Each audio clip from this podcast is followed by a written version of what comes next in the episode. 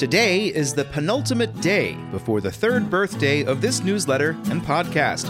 This is now the 555th edition of a program created to inform readers and listeners about a great number of items. Assuming the average length of each program is 1,850 words long, there have now been over a million words associated with Charlottesville community engagement. I'm one of many Sean Tubbs, but the only one fool enough to launch an information outlet.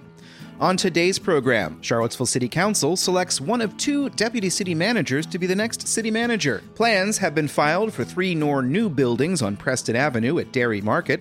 The Albemarle Economic Development Authority finds out what CvilleBioHub is doing. The latest figures from the Consumer Price Index indicate a decline in inflation rates, and Charlottesville officials take questions at a recent meeting of neighborhood leaders.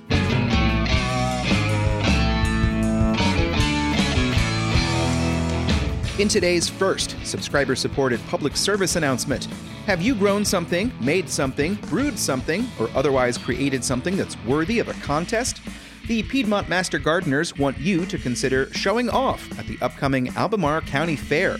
They're calling on home gardeners, brewers, bakers, beekeepers, artists, crafters, and viticulturalists to submit an entry. The Albemarle County Fair is to be held July 27th through July 29th at James Monroe's Highland and entries will be accepted on Wednesday, July 26th. Ribbon winners will be selected the next day, and entries will be displayed through 8 p.m. Saturday, July 29th.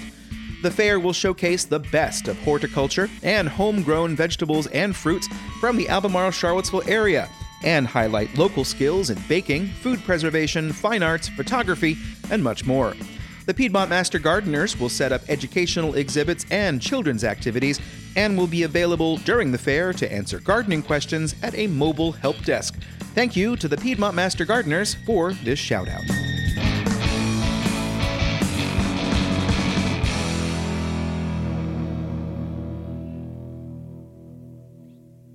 One of Charlottesville's two deputy city managers is City Council's choice to be Charlottesville's next top official. It's a big job, and I'm ready to give it my all. That's Sam Sanders. He's been the deputy city manager for operations since July of 2021. Sanders had been hired by then city manager Chip Boyles, and Sanders came to Charlottesville after serving for 18 years as the executive director of the Mid City Redevelopment Alliance in Baton Rouge, Louisiana. I believe I bring a unique perspective, having been in the trenches here for the past two years, learning and trying to understand what makes this place tick. I have been able to settle into what I've learned, and I've remained here because I really see ways in which I can contribute. Sanders was one of more than 20 applicants for the city manager position and one of four people who were interviewed. Mayor Lloyd Snook went through some of the commonalities between the candidates. They all had experience at top levels of municipal leadership. They all had had success. They all had done their homework to understand the challenges that this job brings. They all saw in the Charlottesville job an opportunity to help a city that had been through some tough times recently. The position of city manager has been held since January of 2022 by Michael C. Rogers, who took himself out of consideration last week. Snook took the opportunity to thank Rogers for his service. He brought stability at a time when we badly needed it in the city manager's office. In the last 18 months, Mr. Rogers has reminded us that good things happen in government when you're patient, when you have a breadth of experience, and when you cultivate relationships. Sanders said he acknowledges that Charlottesville has a rich and complicated history. He said he will continue to work toward a future where all residents have access and opportunity. Our little city is on the world map, and I am encouraged that it is not simply because of the events of 2017. What I want to see is us achieve an evolution from that series of events to reclaim our narrative, and one that will inspire us and other communities will desire. Sanders said Charlottesville is not a city that runs away from its problems and is working to address systemic issues that plague other communities. We absolutely do have two life experiences here in Charlottesville, and we can do what we need to do to bridge that divide. We must intervene with long, enduring, and appropriate efforts to reduce gun violence. Chief, you hear me? We have to produce and preserve affordable housing. We have to work effectively to address the many challenges facing our unhoused population, and we have to ensure that this government remains strong, functional, financially sound, and disciplined. Council will hold a formal vote to elevate Sanders to the position on Monday night. City Councilor Leah Puryear said it has been an honor to work with Sanders ever since she was appointed to fill a vacancy earlier this year. Puryear had served four terms on the Charlottesville School Board. The thing that I respect most about you, Sam, is you say things that I often said to my students. If you have a problem or you want something changed, come see me. But when you come, you have to bring a solution and we will work it out together. You've been that for me, and I look forward to the remainder of my term for you continuing to be that for me. Sanders said he is looking forward to work with anyone who is ready to help bring solutions to city government.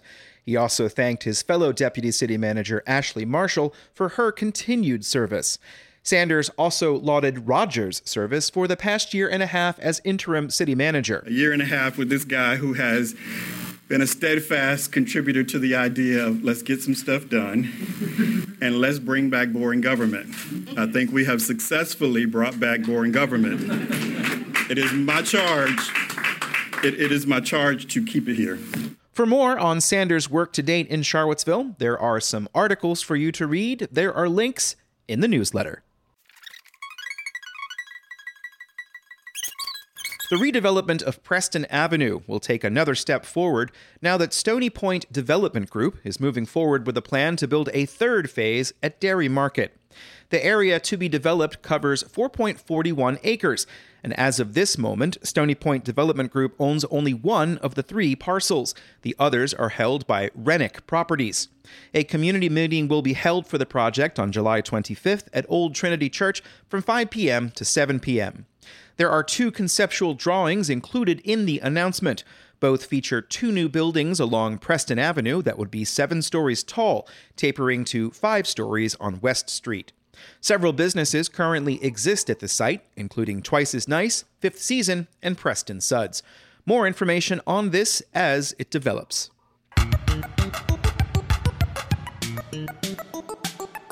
One of the top target industries that economic development officials in Albemarle County seek to grow is bioscience and medical devices. The head of an organization designed to promote that sector addressed the Economic Development Authority at their meeting in June. Here is Nikki Hastings, the executive director of CvilleBioHub. We serve uh, over 2,500 employees. We've seen tremendous growth. Uh, uh, 500 new employees since the early pandemic uh, days that we've tracked.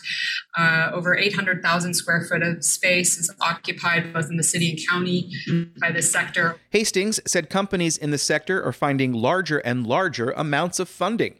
A startup founded by UVA students called Agrospheres raised over $20 million last year in venture capital.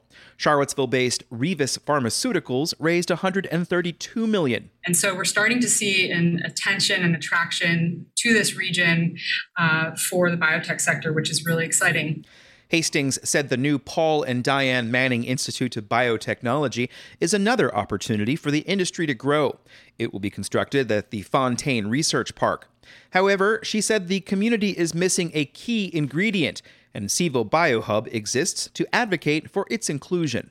What we lack in Charlottesville and Albemarle is acceleration space. Our mission is to engage resource these companies, accelerate them, provide them with education and knowledge of how do you spin from your concept that you might be developing at the university or even within the community. And so we're agnostic, but support um, all growth within the biotech sector. This is everything from new drugs being developed, medical devices, software technology supporting healthcare initiatives. Hastings said a goal is to build that accelerator space that would allow startups to grow. They have the support of JT Newberry. He's the interim director of Albemarle's Office of Economic Development. CvilleBioHub has come back to the EDA with more and more impressive results every single year. I yes. feel like I feel like it, it um, the organization has continued to make just significant contributions to the community.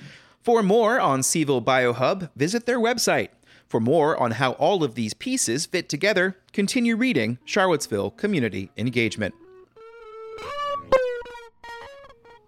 Turning to a national story now, the federal agency that measures the costs of goods and services in the United States of America has reported a 0.2% increase in June. The Consumer Price Index, compiled by the Bureau of Labor Statistics, has increased by 3% over the past 12 months. Here's a section from the press release sent out this morning. This was the smallest 12 month increase since the period ending March 2021. Over the past 12 months, the index for energy costs has decreased 16.7%, while the index for food increased 5.7%. New vehicles are 4.1% higher, while used cars and trucks have dropped 5.2%. The cost of shelter has increased 7.8% over the past year.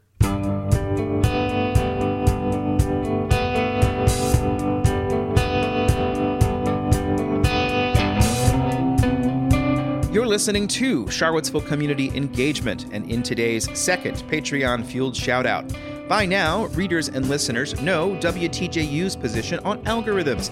But do you know that the radio station celebrates puzzles? In fact, on Saturday, August 26th, WTJU is organizing the second annual Cville Puzzle Hunt. That's a huge cerebral puzzle that will spool out across downtown Charlottesville. The Cville Puzzle Hunt will take you and a team of friends on a wild afternoon running around trying to untangle five diabolical large scale puzzles inserted into the urban landscape. The opening clue will be read at 3 p.m. at the Ix Art Park. Find out more about this WTJU organized event at CvillePuzzleHunt.com.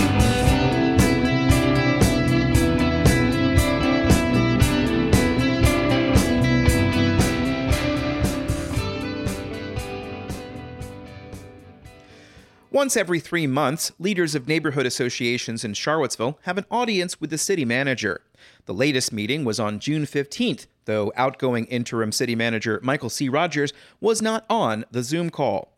Instead, the meeting was facilitated by Alex Ikefuna. He's the director of the Office of Community Solutions. He had some updates. We've hired a new housing program uh, manager, uh, Antoine Williams. Williams fills a position that has been vacant for nearly three years. He's going to be uh, responsible for uh, overseeing our housing program, uh, the Affordable Housing Fund, implementation of uh, Affordable Housing Plan, along with uh, related activities. Um, Several community members have approached the city with requests to have their particular community added as a neighborhood, such as the Little High Neighborhood Association.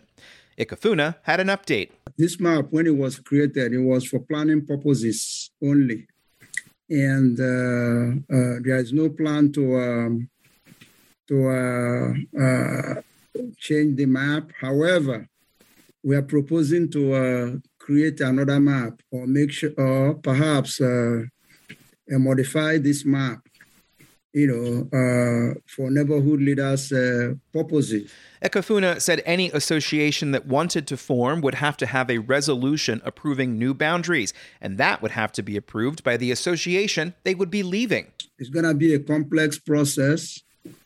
Uh, I think it's going to be protracted as well, which was the reason why um, uh, we didn't want to change the boundaries of the uh, the planning map. To make things even more confusing, there are also neighborhood assessment maps as well. But for the purposes of the neighborhood map, Ikefuna requested official requests from leaders. The president of the Fifeville Neighborhood Association had one question about transit. Here is Carmelita Wood. I was just wondering if there was going to be any route changes um, in Fifeville in t- coming time soon. Her question was fielded by Stacy Smalls, the public works director, but he didn't have an answer. Route changes to our transit system is is transit, so we can take your question and then get that to uh, to the transit department. Uh, Miss Woods, uh, let me ask you: um, Have you guys, uh, your neighborhood association, have you made a formal request in the past? We've talked maybe a few years ago about uh, going back to the um, every half hour. Or there, at, at one time there were two routes to and from. Fifeville is currently served by Route 4 and Route 6. On January 3rd of this year, City Council appropriated $1 million in surplus funds from fiscal year 22 to purchase two additional buses specifically for Charlottesville Area Transit Route 6. I have a question into the city about the status of this initiative. CAT is currently taking public input on a transit strategic plan, two years after rolling out route changes that were never implemented, with the official answer and reason why being a lack of drivers. Next was a question about the status of improving Stribling Avenue with a sidewalk and appropriate drainage to prepare it for additional pedestrian, bike, and vehicular traffic expected to come with the development of 169 apartment units approved by council last year during a rezoning. The upgraded road was a condition of the rezoning, and the budget for that project has increased to $5.4 million. City engineer Jack Dawson had an update. Here's a reminder that the city is still trying to add capacity to deal with transportation projects. We are working right now with our limited project management staff to mm-hmm. try and possibly get uh, submit that for a grant. I don't know that we're going to be able to do that um, for revenue share. That process closes soon. Um, but after that, we are trying to onboard some project managers, and that is the first one in the queue. Smalls said he just approved the budget for two new project managers for transportation. The next meeting of the Neighborhood Leaders Group will be on September 21st. There's a link to the whole video on YouTube. Go take a look.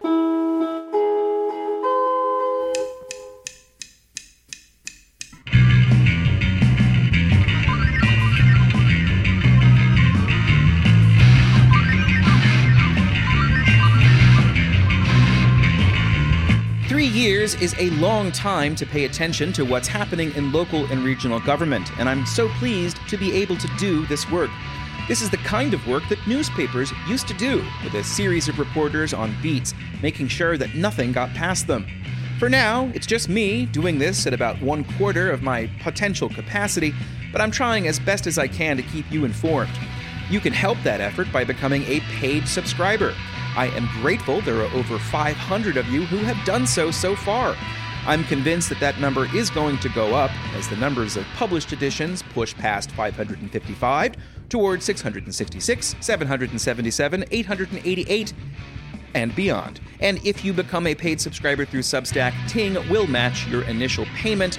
Thank you very much for listening. And if you have been listening for all of these three years, have I gotten any better yet? And thanks for listening. Goodbye. More possibly on Friday.